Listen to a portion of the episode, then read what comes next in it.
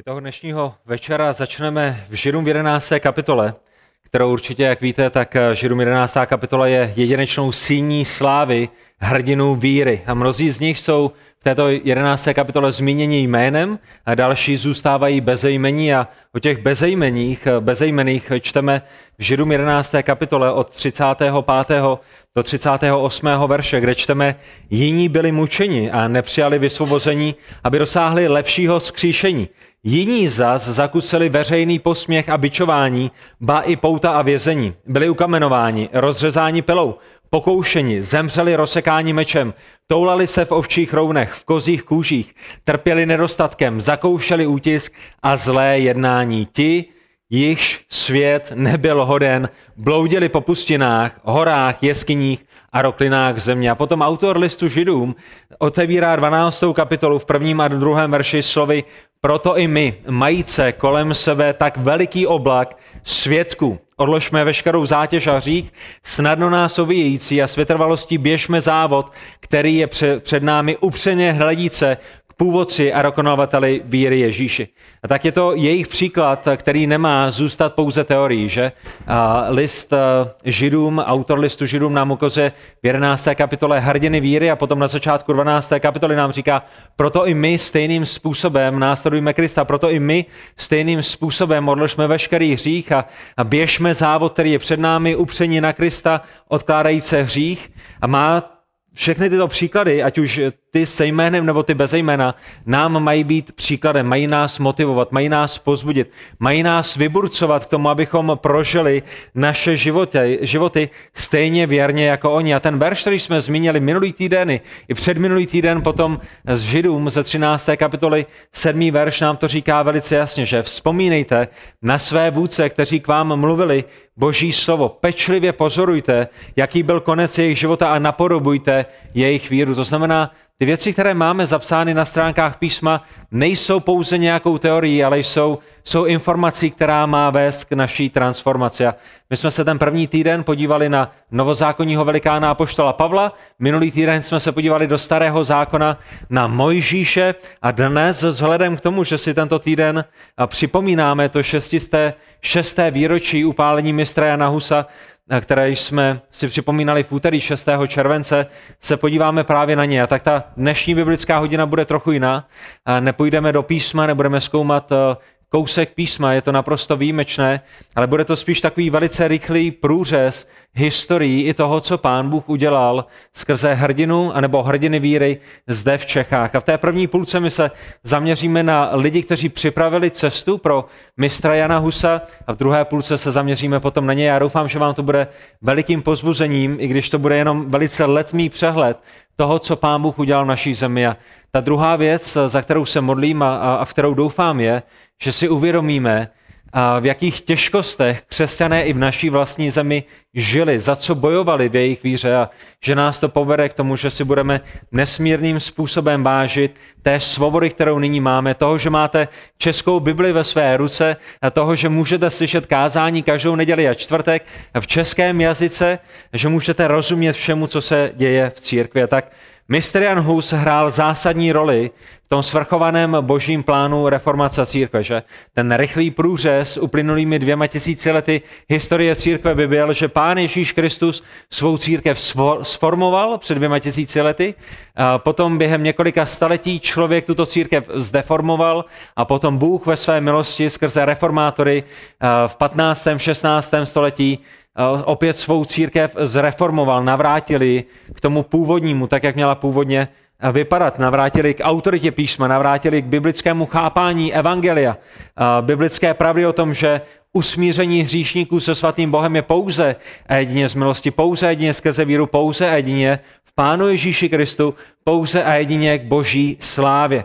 A hůz je často opomíjeným spojovacím článkem mezi velice známým anglickým reformátorem Johnem Wycliffem a potom ještě více známým německým reformátorem Martinem Lutherem. A někdo dobře poznamenal, že Jan Hus je svíčkou mezi jiskrou, kterou vykřesal právě John Wycliffe a pochodní, kterou držel Hus. To znamená, kdybyste si představili reformaci církve, tak byste v Anglii viděli Johna Wycliffea, který křesal, křesal, křesal a z boží milosti zažehl jiskru. Potom byste viděli v Německu Martina Luthera, velice známé, uh, známého reformátora, reformátora, který drží pochodeň, ale mezi tím byste si říkali, jak, jak z té jiskry se stala pochodeň a tím spojovacím článkem je Hus, kterého někdo popsal jako, jako svíčku, kterou zapálila jiskra Wycliffea a která potom zapálila pochodeň Martina Lutera. A tak mistr Jan Hus je bez zesporu hrdinou víry, který nejenom, že prohlásil, protož věrný křesťané,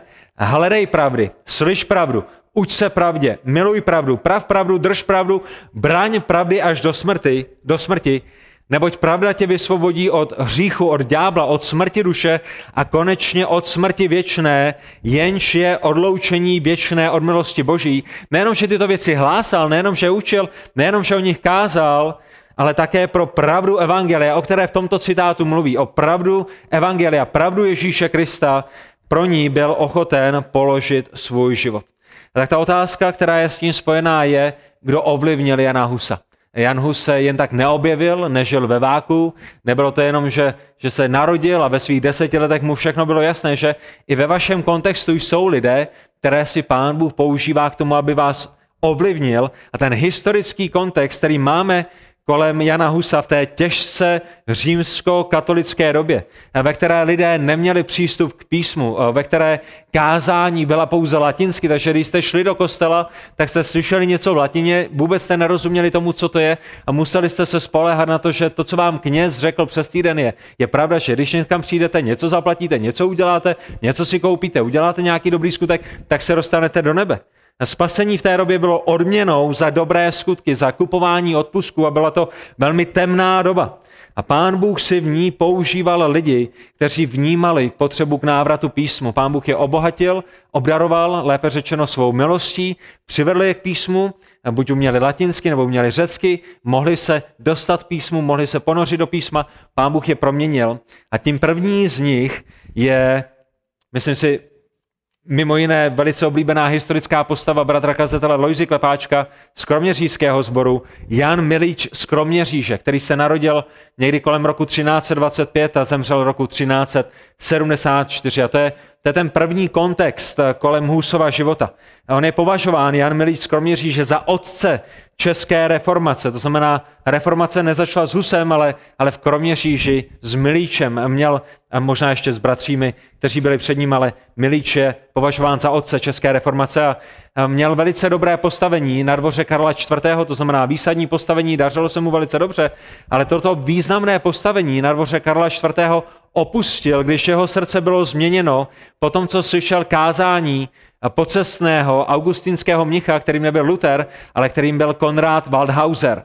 A tento, tento potulný mnich kázal a ve svých kázáních uh, upozorňoval na korupci uvnitř církve, kázal o potřebě pokání a kázal také o blížícím se božím soudu. A to naprosto změnilo Milíče z Kroměříže. Milíč sám začal kázat, odmítl následovat příkazy Říma, věřil, že písma jsou nejvyšší autoritou, že nejvyšší autoritou není papež, že nejvyšší autoritou nejsou koncily, ale písmo, že písma jsou nejenom daleko vyšší autoritou a nejvyšší autoritou, ale že jsou také daleko důvěryhodnější než celá římskokatolická církev, včetně jejího papeže. A zatímco všichni kázali latinsky, tak už Milíč začal kázat česky, že? My, my kázání v češtině máme spojeno s Husem v kapli betlémské, ale, ale byli lidé, kteří připravili cestu pro Husa, jedním z nich byl Milíč. A Milíč věděl, že jedině boží slovo má moc změnit lidské životy. Žirům 4.12, neboť boží slovo je živé, je činné, je ostřejší než jakýkoliv dvouseční meč, proniká až do rozdělení duše a ducha, kloubu a morku a je schopné rozsoudit myšlenky a postoje srdce. A Milíč věděl, že musí kázat slovo a že když ho káže v češtině a lidé mu rozumí, takže boží slovo se nevrátí s prázdnou. A tak Milíč založil také kazatelskou školu, připravil další muže, a bratry k tomu, aby šli do Čech a kázali Boží slovo česky a jeho nejdůležitějším učedníkem, jeho nejdůležitějším studentem byl nikdo jiný než Matěj z Janova. To je, to je druhá, druhá část skládačky, druhý puclík, který máme toho dnešního večera před sebou, tak jak hovoříme o tom, kdo v Čechách připravil cestu pro Jana Husa. Byl, tím, byl ním Matěj z Janova, který se narodil zhruba v roce 1350 a žil až do roku 1394 a Matěj z Janova oproti Janovi Milíčovi z Kroměříže byl spíše teologem. Jan Milíč byl horlivým kazatelem, Matěj z Janova spíše teologem, ale také kázal. Dostalo se mu toho nejlepšího teologického vzdělání, které eh, v jeho, v jeho okolí bylo, bylo k mání. Kázal česky a vyžadoval, aby Bible byla ve skromáždění také česky čtená. Že když se sejdeme v neděli a, a čteme žálm nebo čteme nějaký další kus písma, tak kdybyste žili v době Husa, kdybyste žili v době Matěje z Janova, přišli jste do kostela, tak byste všechno slyšeli latinsky. Vy byste latinsky neuměli, protože byste byli nevzdělanými, byli byste chudými ubožáky, pastevci, hospodáři, žebráky, a, a, a to jediné, co byste slyšeli, byla, byla latina, ale Milíš vyžadoval, aby i písmo bylo čteno česky, což byla naprosto radikální věc a my to v dnešní době možná ani nedomýšlíme, ale, ale bylo to něco naprosto radikálního. A jak dobře se dnes máme, když můžete otevřít písma, číst je česky, když můžete jít na internet, slyšet česká kázání, když můžete mít české knihy, které mluví o písmu. A Matěj z Janova společně s dalšími volali po morální reformě, volali po návratu k písmu. Potřebujeme se vrátit k písmu, potřebujeme, aby církev byla morálně reformovaná. A Matěj z Janova se nebál nazývat hřích hříchem. A to i u kněží, kteří často, které často nazýval pyšnými světáky, milovníky světa, synagogou hříšníků, zmijemi, duchovními smilníky, kteří jsou horší než prostitutky. Asi by neměl velký úspěch Matěj z v dnešní době, kdy, kdy musíme kázat o toleranci a kdy musíme kázat o, o, o lásce, že? On nazýval hřích hříchem a, a pokud to byl hřích mezi kněžstvem, tak ho nazýval hříchem. Pokud to byl hřích u papežů, tak ho nazýval hříchem. Dobro nazýval dobro, zlo nazýval zlem a nebral si servítky. Rázně odmítal také modlitby ke svatým. Důrazně kázal, že církev se musí modlit pouze ke Kristu. Pán Bůh použil milíče a Matěje k tomu, aby připravil cestu pro Husa, aby Češi začali být hladovými po božím slovu a na druhé straně si Bůh použil také v Anglii Johna Wycliffa a jeho učení k formování a tvarování Husovy teologie. To znamená, máme zde tu stranu Čechů, aspoň dva lidi, kteří předcházeli Husa, Jana Milíče z Kroměříže, Matěje z Janova, kází, ka, kteří káží česky, kteří založili betlémskou kapli, ve které se bude kázat česky, ve které bude kázat uh, mistr Jan Hus, uh, už rozumí tomu, že s římskokatolickou církví, které jsou součástí, je mnoho věcí, které jsou v nepořádku, je velice nemorální, je velice temná, oddálila se od autority písma, autoritou není papež, nejsou koncily, ale je písmo a volají po návratu k písmu, volají po především morální reformě, káží česky. A, a, a do tohoto prostředí se v Čechách narodí Hus, ale my ještě musíme si položit tu druhou otázku a ta je, kdo hlavně měl vliv na Husa, co se teologického ražení týká, že pokud vyrůstáte v Čechách, jste pod nadvládou římskokatolické církve a římskokatolické teologie, která je vzdálená písmu, která k písmu přidává, která staví nad písmo, koncily a církevní tradici. A i dnes, po 400, 500, 600 letech, tomu není jinak. Ta situace v římskokatolické církvi v dnešní době je ještě horší, protože ta, za ta staletí bylo přidáno ještě mnoho dalších falešných doktrín, ehm, na nebe vzetí Marie, neposkvrněného početí Marie, bezříšnosti Marie, Marie jako spoluvykupitelky a dalších, dalších věcí, které jdou daleko nad písmo a které jsou které nemají s písmem nic společného. My se musíme ptát otázku, kde Hus dostal svou inspiraci, kde Hus byl přiveden k pravdám písma. A ta odpověď je právě u Johna Wycliffa, který se narodil někdy kolem roku 1320 a zemřel v roce 1384. Narodil se tedy v Anglii, v době, kdy měla římskokatolická církev opět ohromný vliv v Evropě, že? Jediná církev, která má politickou nadvládu, která má ohromný vliv v celé Evropě a my bychom toto období nazvali duchovním temnem. Duchovní temno, které zastíralo celý evropský kontinent. Když už přišlo na nějaká kázání, která byla v latině, v latině tak byla velice mělká, byla bez pravdy, byla plná mýtů, byla plná pověr, byla plná tradice, evangelium v nich chybělo, poukázání na Krista a poukázání na, na pokání a na to, že Kristus je jedinou cestou k Bohu, tam vůbec nebylo. Jak už jsme zmínili, mnohokrát Bible byla pouze v latině a, a i výtisky Bible byly tak sporadické. Bible, která byla v latině, že ani mnoho knězů nemělo přístup k Bibli, že? My dnes, když potřebujeme Bibli, jdeme na nějaký online obchod, objednáme, do týdne máme Bibli velkou, malou, růžovou, červenou, černou, koženou, papírovou, jakoukoliv chceme v českém vydání, ale, ale, ale, ale v době Husa, v době Vyklifa, ať už Bible anglická, v době Lutera, Bible německá, Bible česká, nebyly, vůbec nebyly. To je proč Wycliffe bude překládat eh, Bibli do angličtiny. To je proč eh, Luther bude překládat Bibli do němčiny, aby lid boží měl boží slovo ve svém vlastním jazyce. Mše byly vysluhovány latinsky, lidé nevěděli, o co se jedná a to prostředí, doba temna, ve které se nacházíme. Wycliffe ve svých 16 letech se dostal na velice významnou univerzitu v Oxfordu, kde jako student a potom profesor strávil příštích 40 let.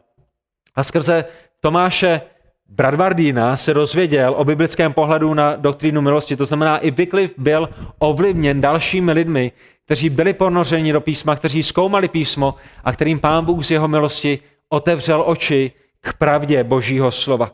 A v roce 1347 se Evropou prohnal Černý mor a vy určitě víte, že v té době vymítil, zahubil na jednu třetinu lidí, kteří žili v Evropě. To znamená, pokud jste žili na starém kontinentu, každý třetí zemřel na Černý mor. Nejenom staří lidé, kteří umírali běžně, ale i mladí lidé, studenti, děti.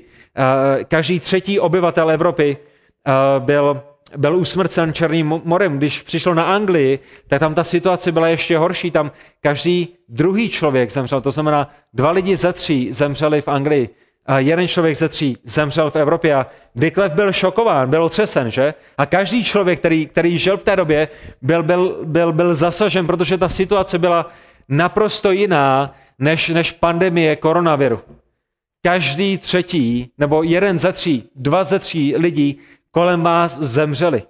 Pokud jste měli šestičlennou rodinu, spočítejte si, kolik lidí u vás v rodině zemřelo. Pokud jste byli dva s manželkou, jeden z vás pravděpodobně zemřel. Bylo to šokující, bylo to dechberoucí, bylo to svízelné, bylo to otřesné, bylo to depresivní. A mnoho lidí, včetně Vyklefa, začalo přemýšlet ještě více o životě, o smrti, o věčnosti. A bylo to právě v této době, pravděpodobně, kdy Vyklef z boží milosti došel znovu zrození. Studoval písmo, stal se výjimečným teologem a měl tak dobrou pověst, že ho anglický král ustanovil jedním ze svých kazatelů, jedním ze svých kaplanů. A Wycliffe pro svou pověst a pro svou vytříbenou teologii, pro svoje jedinečné kázání, které byla velice biblická, měl možnost kázat i před parlamentem anglickým. To znamená ohromné postavení, jedinečný člověk, jedinečná historická osoba. Tam to ale nekončilo. Vyklev, který dospěl porozumění biblických práv to o Kristu, o milosti, o odpuštění, o pokání, se také velice silně stavěl proti papeži a proti Římu. Nebál se nazvat papeže antikristem, protože vnímal, že papež stojí v opozici biblického evangelia, že pokud máte Krista a jeho evangelium a někdo na druhé straně stojí proti Kristu a proti biblickému evangeliu a ke Kristu a ke spasení z milosti začne přidávat odpustky a začne přidávat očistec a začne přidávat to, že musíte platit peníze a, a dělat nejrůznější věci k tomu, abyste měli evangelium, tak stojí proti Kristu a proto je antikristem. A Wycliffe společně s dalšími reformátory začal nazývat papeže antikristem. Nejenom kvůli tomu, že stál v opozici biblickému evangeliu, ale také protože usurpoval boží autoritu, protože přidával k písmu. A tak kázal proti papežství, kázal proti odpustkům, kázal proti očistci, protože ani jedna z těchto věcí nemá svůj základ v písmu.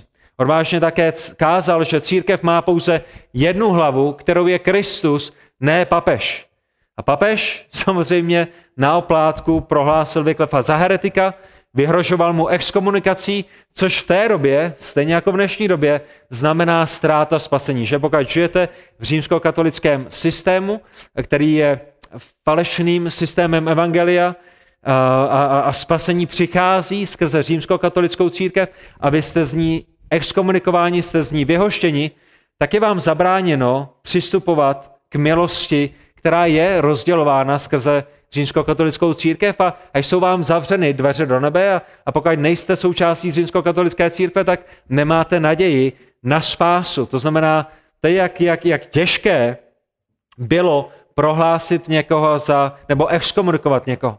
Ale Vyklev neodvolal, pokračoval v kázání a to dokonce, i když přišel o podporu krále, který ho předtím podporoval, i když přišel o podporu parlamentu, který ho předtím podporoval, a Vyklev, stejně jako Hus, stejně jako Luther, stejně jako další reformátoři, byli ochotní, byl ochoten jít proti proudu, byl ochoten stát sám na pravdě a, a, a bojovat sám pro pravdu a bojovat sám pro pravdy Evangelia, i když bude osamocen. Stáhnul se do ústraní a začal překládat Bibli do angličtiny a, a díky jemu anglický národ mohl poprvé získat boží slovo ve svém rodném jazyce. Vyklev, který se nebál nazvat papeže antikristem, zemřel 31.12.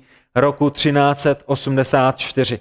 A co je zajímavé, je, že o 31 let později ho římskokatolická církev znovu prohlásila za heretika. Dokážete si představit, jak moc tento člověk ležel v žaludku římskokatolické církvy, že po 31 letech, kdy už by na něj dávno lidé zapomněli, nebo kdy už by na něj lidé měli dávno zapomenout raději, jim stále leží v žaludku, znovu ho prohlásí za heretika, jeho spisy jsou přikázány, jsou určeny ke spálení příkazem římskokatolické církve a je přikázáno, aby, aby jeho kosti byly vykopány z církevní půdy a byly pohřbeny mimo církev, aby církev řekla, tohle je, jak moc my ho bereme jako heretika.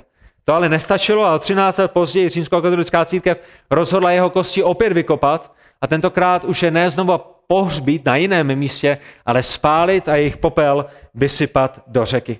A tak doufala římskokatolická církev, ten římskokatolický systém, že toto bude konec Vyklefa a jeho učení, ale pravý opak se stal pravdou a jeho vliv, jeho zbožný vliv, jeho biblický vliv, jeho, jeho biblické doktríny, jeho biblické porozumění písma se rozrostlo i na starý kontinent až k Janu Hosovi a bož, díky boží prozřetelnosti vznikl mezi Oxfordskou univerzitou, na které Wycliffe uh, několik desetiletí uh, vyučoval a, na které publikoval a na které, na které měl příležitost dát rozvoj svým myšlenkám, svým reformačním myšlenkám, tak mezi touto Oxfordskou univerzitou vzniklo pouto, vznikl výměný program mezi studenty společně s Pražskou univerzitou, na které, na které studoval a později pracoval i mistr Jan Hus. A tak čeští studenti díky tomuto výměnému programu měli možnost se seznámit s Wycliffovým učením, že?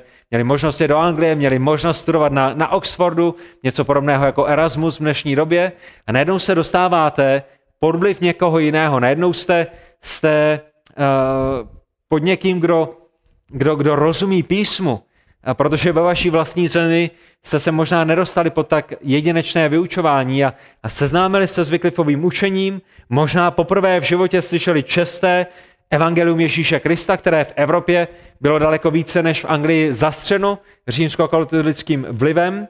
A přirozené je tedy, že když tuto zprávu odhalili, když tato zpráva jim byla předána, když, když pán Bůh dal, že byli osvíceni duchem svatým a božím slovem, že si ji nenechali pro sebe, že? Když, když potom po letech se vrátili zpátky do své země, tak se vrátili s tím, že, že chtějí sdílet tyto pravdy evangelia i svému lidu, že chtějí hlásat skutečné evangelium o boží milosti, o boží záchraně pouze a jedině v Kristu svému lidu a že, že si vzali kopie Vyklifových spisů, kopie Vyklifových kázání, kopie Vyklifových učení zpět do Čech. A to je, jak se dostali s největší pravděpodobností k mistru Janu Husovi.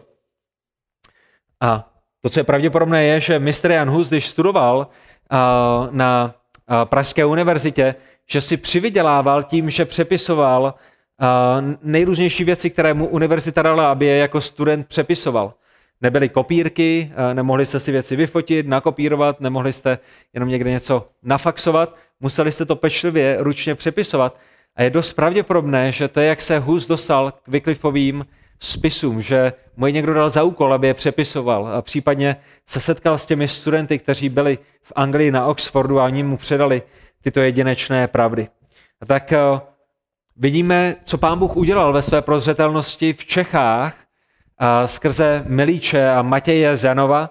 Vidíme, jak si pán Bůh připravil Vyklifa a, a, a skrze Vyklifovou teologii, jak se Vyklifová teologie, biblická teologie, dostala do Čech. A nyní se tady můžeme podívat na samotného mistra Jana Husa, který se narodil zhruba roku 1369 a zemřel upálením toho památného roku 1415. Vy možná budete vědět, že mistr Jan Hus pocházel z chudé rodiny z malé vesnice.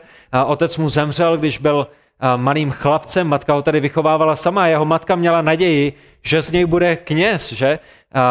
Mistr Jan Hus se knězem opravdu stal, ale jak sám později přiznal ve svém životě, nebylo to z nějakých cnostných důvodů, bylo to jednoduše proto, jsem z chudé rodiny, nemám moc naději na nějaký suprový život ale když budu knězem, budu mít úctu mezi lidmi, bude se mi dařit dobře, kněží si žijí dobře a proto bych chtěl být knězem. Ve svých 20 letech vstoupil právě na tu zmiňovanou univerzitu, pravděpodobně zde se seznámil s Wycliffovým učením, tak jak si přivydělával přepisováním dokumentů. A Hus byl Wycliffovým učením zasažen a poznamenán po zbytek svého pozemského života. Bylo to něco, co ho naprosto ovlivnilo.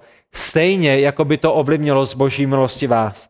Kdybyste najednou poznali pravdy písma o tom, že Bůh je svatým Bohem, vy jste ohromnými hříšníky a vaší jedinou nadějí nejsou dobré skutky, nejsou platby za odpustky, nejsou poutě na, na posvátná místa, nejsou modlitby ke svatým, nejsou milosti, které byste přijímali skrze římskokatolickou církev, ale dokonalý zachránce, který žil dokonalý život, který na vašem místě naplnil boží zákon, který na vašem místě zemřel zástupnou smrtí a který vstal třetího dne z mrtvých.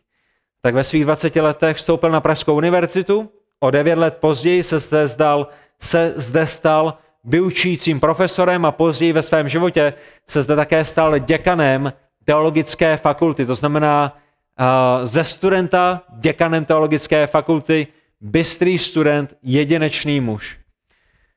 Jeho život v betlémské kapli začíná roku 1402, kdy se zde stal knězem, ne knězem, ale kazatelem betlémské kaple. A jak už jsme zmínili, betlémská kaple byla výjimečná nejenom v Praze, ale, ale, ale v celém Českém království tím, že se zde kázalo česky. Lidé si Husa téměř okamžitě zamilovali. Nejenom, že byl výborným kazatelem, ale měl také jedinečné pastorační srdce, že nebyl pouze člověkem, který káže v neděli zakazatelnou, ale také miloval lidi.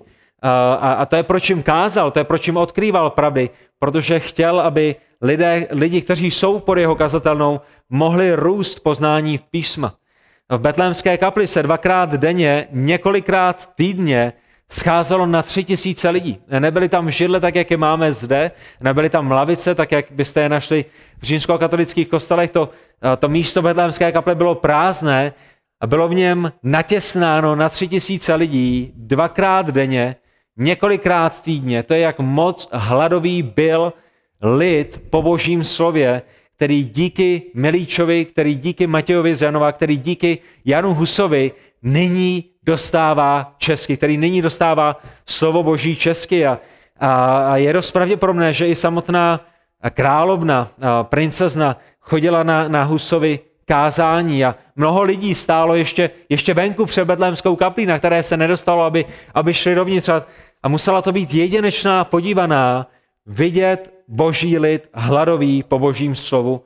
A muselo, to, muselo to být jedinečné pozbuzení slyšet kázání která byly česká.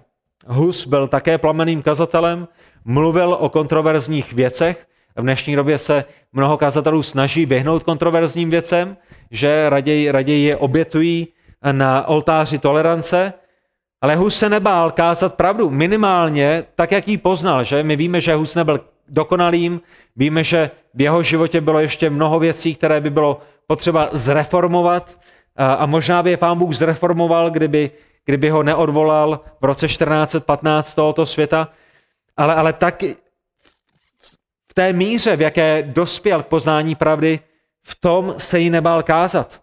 A čím více byl tvarován vyklefovým, a my bychom dodali pravdivým biblickým porozuměním písma, tím více se i jemu nelíbily nejrůznější praktiky římskokatolické církve a jeho myšlení a srdce se začalo reformovat, že začalo být napravováno, bylo, bylo, bylo zdeformováno tím, tím lidským pohledem a lidskými tradicemi a, a, a nejrůznějšími lidskými pohledy, které nebyly založeny na písmu, ale skrze písmo pán Bůh začal jeho srdce napravovat a začal ho rovnat. Byla to taková duchovní uh, chiro, jak, jak se tomu říká, chiro, chiropraktie je takové to, když vás vemou a, a začnou vás napravovat. Že? Možná jste někdy viděli obrázky lidí, kteří mají hřbet a jdou ke chiropraktikovi a on je tam láme a napravuje.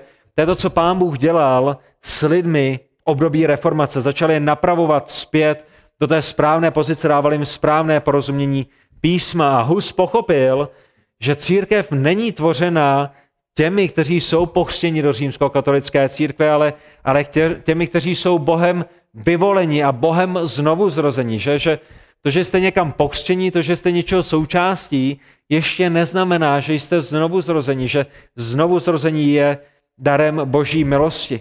A více a více si ho uvědomoval, že mnoho kněží kolem něj není znovu zrozený. Když se podíval na jejich život, když se podíval na jejich morálku, když se podíval na ovoce jejich života, tak chápal, takový člověk nemůže být znovu zrozený. Proč? Protože písmo mluví o tom, že dobrý strom nese dobré ovoce, špatný strom nese špatné ovoce, že, že lidé, kteří říkají, že jsou znovu zrozenými, pokud skutečně znovu zrozenými jsou, tak to musí být alespoň v nějaké míře viditelné na jejich životech.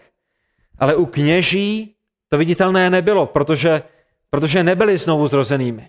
I, i, I Hus pochopil, že hlavou církve není papež, který trůní v Římě a který na církvi nehorázně vydělává, ale že hlavou církve je Kristus, který má svůj trůn v nebesích a, a který svou drahou církev vykoupil svou převzácnou krví, kterou prolil na Golgatském kříži. A tak Hus byl znám i pro svůj silný charakter. Když se podíváme na Husův život, vidíme, že káže v betlémské kapli je znám pro svá kázání, pro svá plamená kázání, pro svá česká kázání, ale, ale Hus je také znám pro svůj silný charakter a i v tom je nám jedinečným příkladem.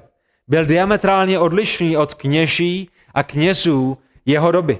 Jeden, jeden příklad za všechny, kdybychom se ponořili do doby uh, Husa, ve které vyrůstal, tak jedním špatným příkladem, a těch příkladů by bylo mnoho a mnoho, by byl kněz Ludvík Kotaj. Velice smutný příběh. Kromě toho, že byl knězem, byl také vlastníkem domu s osmi prostitutkami. Měl milenku a byl znám tím, že má milenku. A v jeho životě několikrát musel běžet přes Prahu nahý, protože při hraní karet, což byla jeho velká slabina, krom dalších slabin, přišel dokonce i o své oblečení. To je obraz kněží, které mají lidé ve své hlavě. To jsou kněží, kteří jim v neděli kážou. A nejsou to, nejsou to tajemství, jsou to veřejná tajemství, o kterých všichni vědí. Jan Hus na druhé straně byl člověkem silného morálního charakteru a já bych doufal a věřil uh, a měl naději, že jeho morální charakter byl formován písmem. V Husově době nebyl nikdo, kdo by ho mohl obvinit z morálního přestoupení. Byl zbožným mužem, který žil podle toho, co kázal. A to by měla být a musí být pravda i v našem životě, že my, my zde nejsme jenom proto, abychom slyšeli Boží slovo. List Jakubův nás vybízí k tomu, aby, abychom nebyli jenom posluchači, ale také činiteli Božího slova.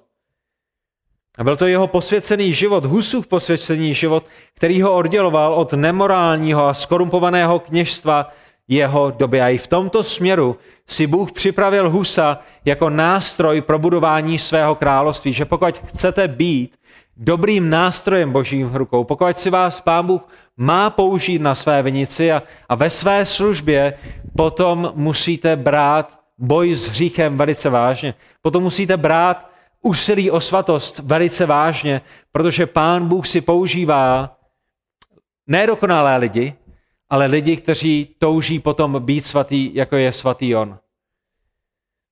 Hus nebyl pouze člověkem, který měl silný charakter, který byl příkladem morálního charakteru. Hus si také velice dobře uvědomoval důležitost pravdy. A domýšlejte, proč, proč i toto je velice důležité v době Jana Husa. Že přemýšlejte o tom. Lidé v době Husa byli naprosto zoufalí, byli, byli beznadějní. A, a my to možná nedomýšlíme v dnešní době. Ale měli bychom to domýšlet.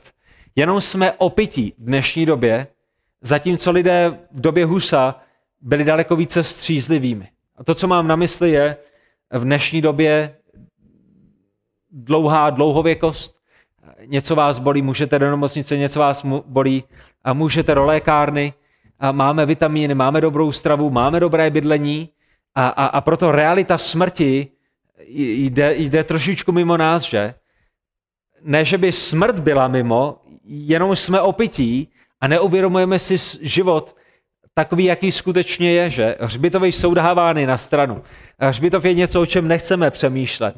A smrt je něco, o čem nechceme přemýšlet. Když, když jdete na pohřeb a je tam otevřená rakev, je tam spousta květin, aby smrt nevypadala tak hrozně. A člověk v rakvi je hezky oblečen, aby smrt nevypadala tak hrozně. Uh, děti dneska ani nevědí o tom, jak vypadá smrt zvířete, že když vám umře rybička, když vám umře morče, když vám umře pejsek, tak se to nějak snažíme přikráslit, aby, aby, aby lidé nemuseli přemýšlet o těch těžkých a náročných věcech, které jsou spjaty se smrtí, ale, ale v době Husa jste byli konfrontováni se smrtí na každém kroku. A to vedlo k zoufalství, k beznaději. Život nebyl jednoduchý. Smrt byla každodenní realitou. Mluvili jsme o Černém moru, který zabil každého jednoho ze tří lidí v Evropě, dva ze tří lidí ve Velké Británii, eh, v britském království.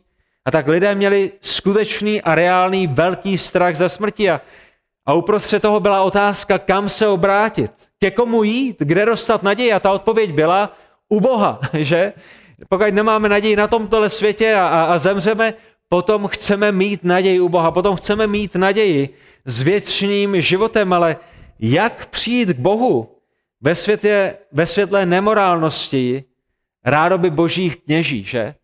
Je zde nějaký Bůh, my ho potřebujeme, my se k němu potřebujeme dostat, jediná cesta je skrze římskokatolickou církev, ale, ale když se na ní podíváme, co to je za divadlo, co to je za pokrytectví, jak se ke svatému Bohu můžeme dostat skrze tyto nesvaté a hříšné pokrytce.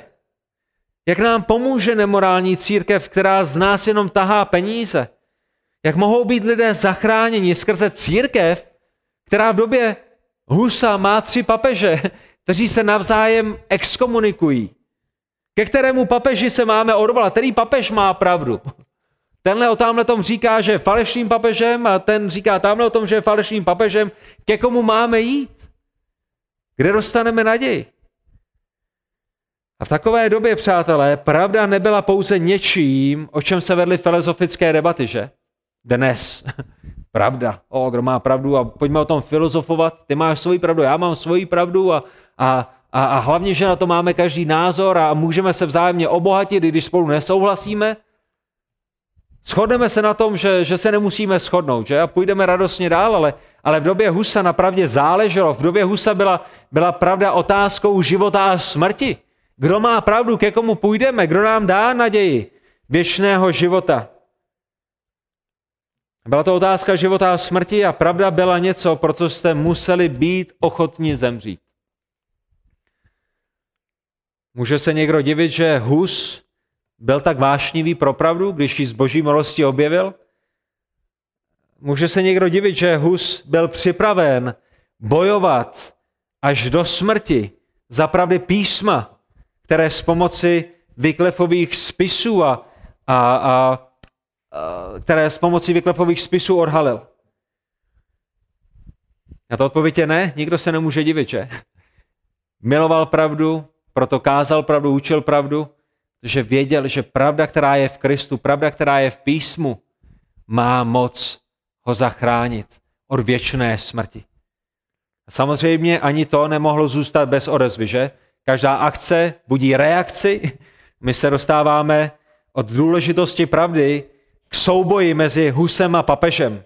A v roce 1405 poslal papež příkaz pražskému arcibiskupovi, aby zastavil vyklefovou učení jakýmkoliv způsobem. A papež rozuměl tomu, že vyklefismus a vyklefovou učení se šíří jako oheň skrze Evropu i skrze mistra Jana Husa.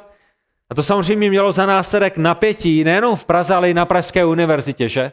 To znamená, papež něco přikázal pražskému arcibiskupovi, vyklefismus má být zastaven a najednou máte Husa, který je hlavním propagátorem tohoto biblického učení, který, který, který by byl onálepkován a označen vyklefismem. Pracujete na univerzitě, máte kolem sebe kolegy, máte sebe kolem přátele. A i na té Pražské univerzitě nastalo napětí. Někteří profesorové a někteří lidé se postavili na stranu Husa a Vyklefa a, a na stranu písma, ale další se postavili na stranu Říma. To nám ukazuje, že pravda opravdu nenechává nikoho nerozhodným, že? Každý se musí rozhodnout, na jaké straně bude. Buď půjde s písmem a bude ochoten pro pravdu písma položit svůj život, anebo, nebo se vzdá písma, udělá nějaký kompromis a, a bude mít snažší život na téhle zemi. A, a o tři roky později bylo Husovi zakázáno kázat v betlémské kapli, a Hus tam tedy přestal kázat, ale nadále kázal, kdekoliv mohl. Hus miloval pravdu, Hus se nenechal zastrašit a když nemohl kázat v betlémské kapli, tak kázal kdekoliv mohl.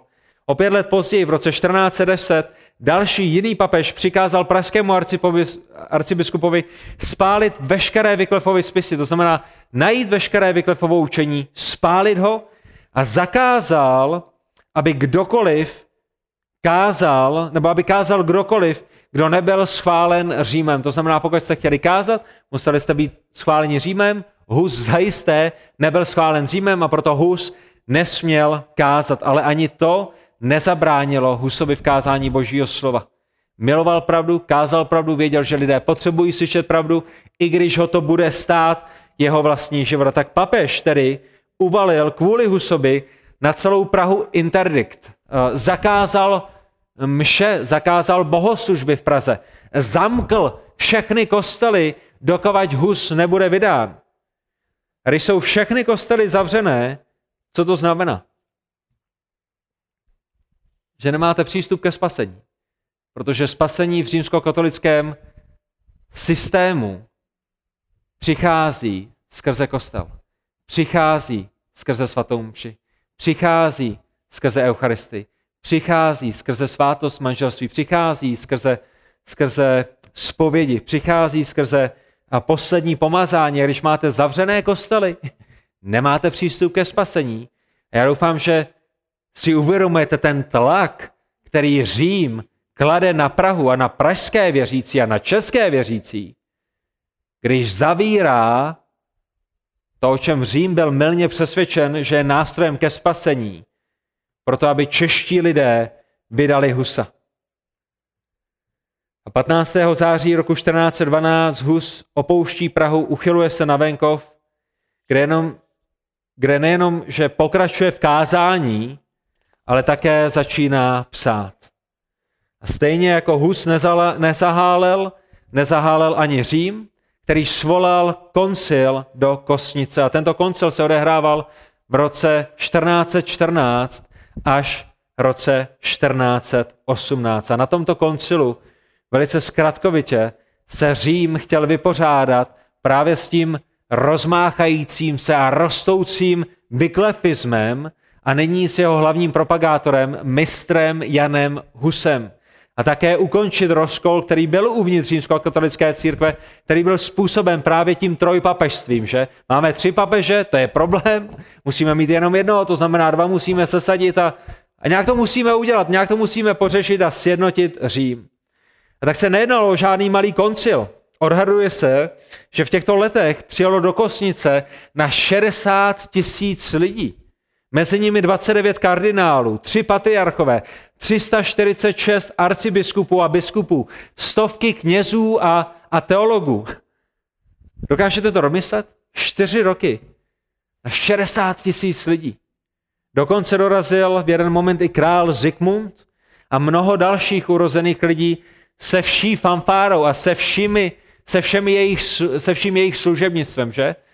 Patriarchové, kardinálové, arcibiskupové, všichni měli své služebnictva. Smutným svědectvím o nemorálnostech spojených s tímto koncilem a s tím, jak žila římskokatolická církev, je, že na tento koncil dorazilo i na 1500 prostitutek. A vy zkuste domyslet, proč. Nebylo to proto, aby slyšeli evangelium a aby změnili svůj život. Bylo to proto, protože věděli, kde je hodně kněží, bude i hodně biznisu.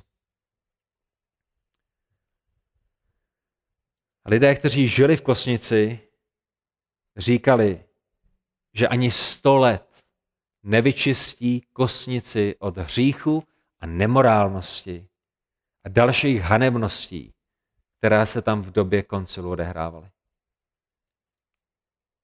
Jan Hus byl předvolán do Kosnice na tento koncil, aby se vyjádřil ke svému učení a když předtím byl předvolán na jiná místa a vždycky předtím odmítl, tak se rozhodl, že do Kosnice pojede.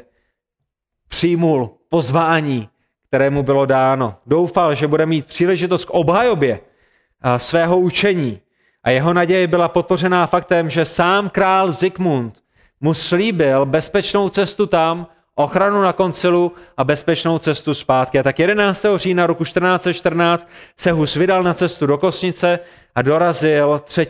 listopadu právě na tento koncil. Pro kardinály bylo naprosto nemyslitelné, že Hus by se měl pohybovat po Kosnici eh, naprosto nevázaně a svobodně a možná šířit své nauky a možná mluvit s lidmi o svém eh, učení.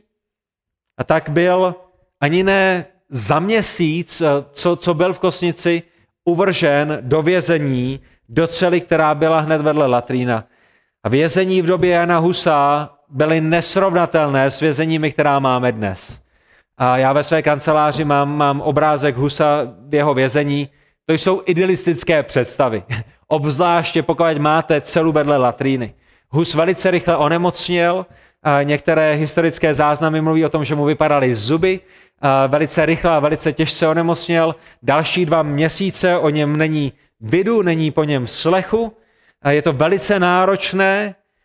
A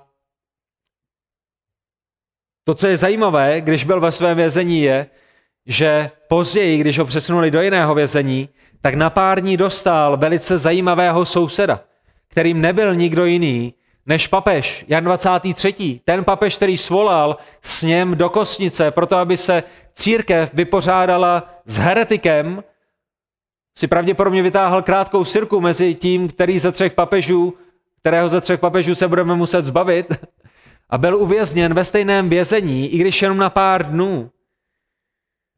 Vedle toho, kvůli kterému byl celý koncil svolán. Ironie je, že tento papež, o kterém tento koncil prohlásil, tady jaké měl rezume, že je utiskovatelem chudých, pronásledovatelem spravedlivých, podporovatelem bezpráví, uctívačem těla, příkladem nemorálnosti, to je dobrá vizitka papeže, nepřítelem počestnosti, zrcadlem neslušnosti a ďáblem v lidském těle, tak tento papež, který byl vložen do vězení vedle Husa na několik dní, byl za pár dní propuštěn, nyní s novou prací, už ne jako papež, ale jako velitel nebo jeden z velitelů jedné armády. Zatímco čestný, spravedlivý, bohabojný, morálně silný mistr Jan Hus dál hníje ve své cele s mizivou nadějí na spravedlivý proces a možností obhajoby. Ale i to je součástí božího plánu. I to je součást života hrdinů víry, kteří vás mají dnešního dne pozbudit v tom, jak dobře se máte A o co víc byste měli být připraveni sdílet pravdy Evangelia, když máte plné porozumění písma, máte celé písmo a máte se tak dobře. A v červnu roku 1415 byl Hus předveden před kardinály, biskupy a teology, byl slabý, byl nemocný, byl naprosto nepřipravený na zinscenovaný proces, který se před ním otevřel. Bylo mu předloženo 74 obvinění a ta nejzávažnější z nich byla, že Hus nevěří v transsubstanciaci, že nevěří v papežovu neomylnost a že nevěří v uctívání svatých, že Hus popírá prominutí hříchů, které je uděleno knězem, že odmítá zákaz manželství pro kněže, že nazývá odpustky hříchem proti duchu svatému. To byly, to byly ty nejvýše, nejzávažnější obvinění. Krásná obvinění. Obvinění, za která by se nemusel stydět žádný reformátor, že? Proč?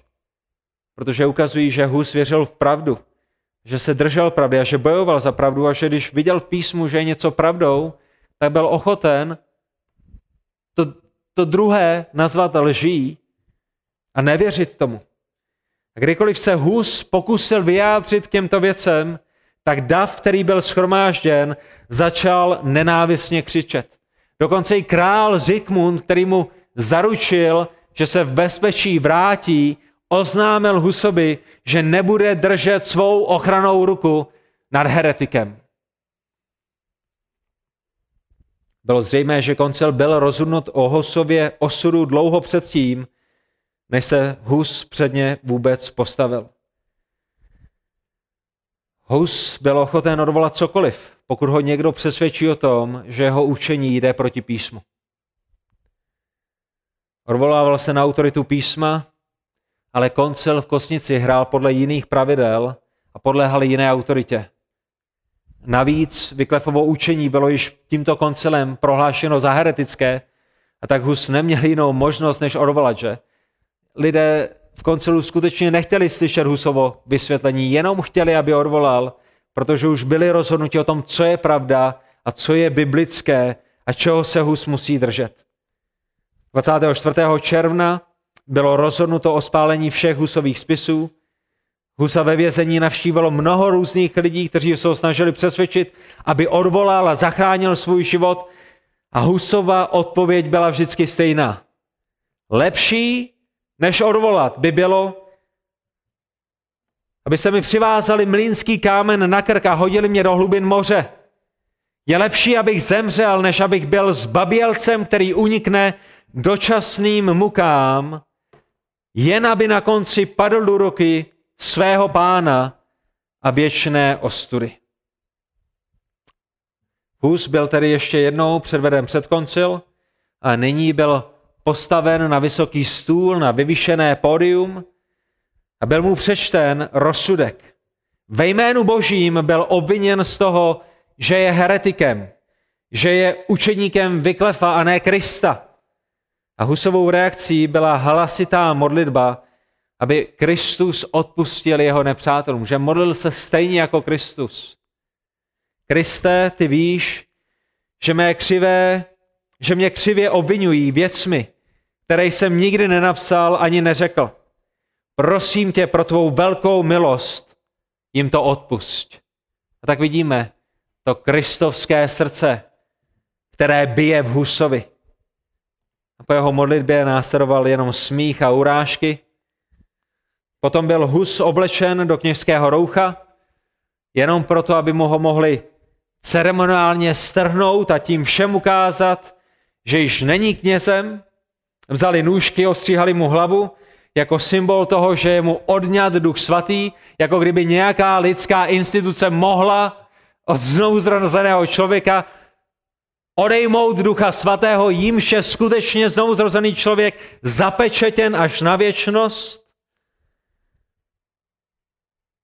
A na hlavu mu byl nasazen papírový čepec, který možná znáte z nejrůznějších historických vyobrazení, na kterém byli vykresleni čerti, démoni s nápisem arcikacíř, arciheretik. A Hus potom byl koncilem předán světské autoritě se slovy předáváme tvou duši satanovi. Na což Hus odpověděl a já ji svěřuji milostivému Pánu Ježíši Kristu. My jsme si v úterý připomněli, že 6. července 1415 byl Hus eskortován tisícem vojáků na hranici. Naposledy poklekl, pomodlil se, potom ho řetězy přivázali ke kůlu, kolem naskládali dřevo, naposledy se ho zeptali, jestli chce odvolat své hereze a když odmítl, tak zažehli oheň. S rozrůstajícím se ohněm Hus začal zpívat. Kriste, synu živého Boha, smiluj se nade mnou. Některé zdroje zmiňují, že když bylo po všem a oheň uhasnul, že zjistili, že horní část Husova těla nebyla dostatečně spálena, ale že ještě řetězem připoutána ke zbytku dřeva. Pokud jste někdy dělali táborák, víte, že někdy zůstane kus dřeva. Některé zdroje zmiňují, že v ten moment popravčí vzal Husovu hlavu, rozdrtil ji, aby při druhém pokusu byla lépe spalitelná. Některé zdroje mluví o tom, že z jeho útrob vyndali srdce, které opekli na ohni, zažehli nový oheň, který již zbálil veš, spálil veškerý zbytek, popel byl sebrán, hozen do řeky Rýn, proto aby po Husovi nebyla žádná vzpomínka. A Hus tedy položil svůj život za pravdu. Žil to, co sám kázal. Hledal pravdu, učil se pravdě, miloval pravdu, pravil pravdu, držel se pravdy a bránil pravdu až do smrti. Proč? Protože věděl, že pravda ho vysvobodí od hříchu, od ďábla, od smrti duše a konečně od smrti věčné, jenž je odloučení věčné od milosti Boží. A o sto let později budou lidé při německé reformaci říkat, že evangelium, které nyní mají, bylo znovu objeveno krví mistra Jana Husa. A tak ještě velice rychle, když jsme zde víceméně v rodinném kruhu a vy nikam nespěcháte, protože venku možná ještě prší. Tady je dědictví Jana Husa. Tady, kde je to prakticky pro vás a pro mě. Za prvé, Hus chápal důležitost pravdy. Věděl, že na pravdě Božího slova závisí věčnost lidí a proto byl pro pravdu ochoten položit svůj život. A ta otázka je, proč jste ochotní položit svůj život vy? Co je, co je cenějšího než pravda Božího slova? Několik dní před svým upálením napsal Pražské univerzitě. Koncil se mě snažil přesvědčit, abych prohlásil, že moje učení a mé spisy jsou pokřivené a falešné, ale já jsem to odmítal udělat, leda, že by mě přesvědčili na základě písma. Když byl přiboután k hranici, tak vyznal, nikdy jsem nekázal ani neučil s žádným jiným motivem, než abych odvrátil lidi od jejich hříchu. V pravdě Evangelia jsem psal, v pravdě Evangelia jsem učil a dnes pro pravdu Evangelia radostně umírám. Husovi nešlo o popularitu, šlo mu o pravdu písma. Nešlo mu o to, co si o něm myslí lidé, šlo mu o to, o co, co si o něm myslí Bůh. Nešlo mu o pohodlný život, ale záchranu lidských duší. A pro pravdu božího slova obětoval svůj život. A opět ta otázka je, pro co obětujete svůj život vy? Za druhé, Hus byl morálně bezúhonný. A já jsem přesvědčen o tom, že to bylo boží slova, pravda božího slova, která ho proměnila, která ho posílila v tom, aby, aby žil to, co kázala, aby žil na základě prav, kterým sám věřil. Byl znám svým posvěceným životem. Věřil, že lidé nemohou sloužit Bohu, pokud neusilují o osobní posvěcení. A opět, Hus nebyl dokonalým, toto není o dokonalosti. Ale je to o tom, že když vím, že jsem zřešil, že musím činit pokání. Je to o tom, že musím zápasit s hříchem, že musím odkládat hřích a oblékat znovu a znovu Krista. A tyto věci se nestanou sami o sobě, že není to, není to o tom, že bojuji s, bojuji s hříchem a hřeším a, a jdu spát a zítra ráno už se to neděje. Ne, pán Bůh má nástroje, kterými nás proměňuje, kterými nás posvěcuje. Je to písmo, je to modlitba, je to život v obecenství. Potřebujeme být usvědčováni božím slovem, jak jsme četli na začátku, které je ostřejší než dvousečný meč. V božím slově máme všechno, co potřebujeme k posvěcenému životu. Potřebujeme se v modlitbách spoléhat na Pána Boha, na to, aby nám dal vítězství nad říchem a dal nám sílu k posvěcenému životu. A, a potřebujeme život v, ve společenství, kde se známe, kde se vidíme, kde se pozbuzujeme a napomínáme, kde železo ostří železo. Ta další věc třetí, dědictví Jana Husa, Hus byl odvážný a nebál se stát sám. Nebál se stát sám, když ho opustili přátelé na univerzitě, když ho opustili lidé, kteří byli kolem něj, kolegové a, a mnoho dalších. Nebál se stát sám. A ta poslední věc je, že pán Bůh si Husa použil ke změně lidských srdcí. A opět ani to nepřišlo samo o sobě. Hus udělal rozhodnutí, že bude věřit pravdě, že bude kázat pravdu. Hus udělal rozhodnutí, že z boží milosti bude usilovat o posvěcený život a, a to jsou lidé, to je typ člověka, kterého pán Bůh používá ke své slávě. A pán Bůh použil Husa ke změně lidských srdcí a i to je dědictví Jana Husa. Já vám moc přeju, abyste stejným způsobem prožili svůj život stejně, jako ho prožil Hus, abyste milovali pravdu tak, jako ji miloval on, abyste usilovali o čistotu pro boží slávu, stejně jako o ní usiloval Hus, aby i vaše životy mohly ovlivnit další. Kdybyste otevřeli další kapitolu reformace v Evropě, tak tou další kapitolou, kterou byste viděli, bylo o sto let později reformace v Německu. Wittenberg a Martin Luther, který, který, kterého pán Bůh použil k tomu, aby, aby zapálil pochodeň reformace a, a skrze něj se reformace rozrostla po celé Evropě, ale, ale já chci zakončit jenom, jenom kratičkými citáty Martina Luthera. Ten první, Martin Luther se při svých studiích v Erfurtu dostal k několika Husovým kázáním.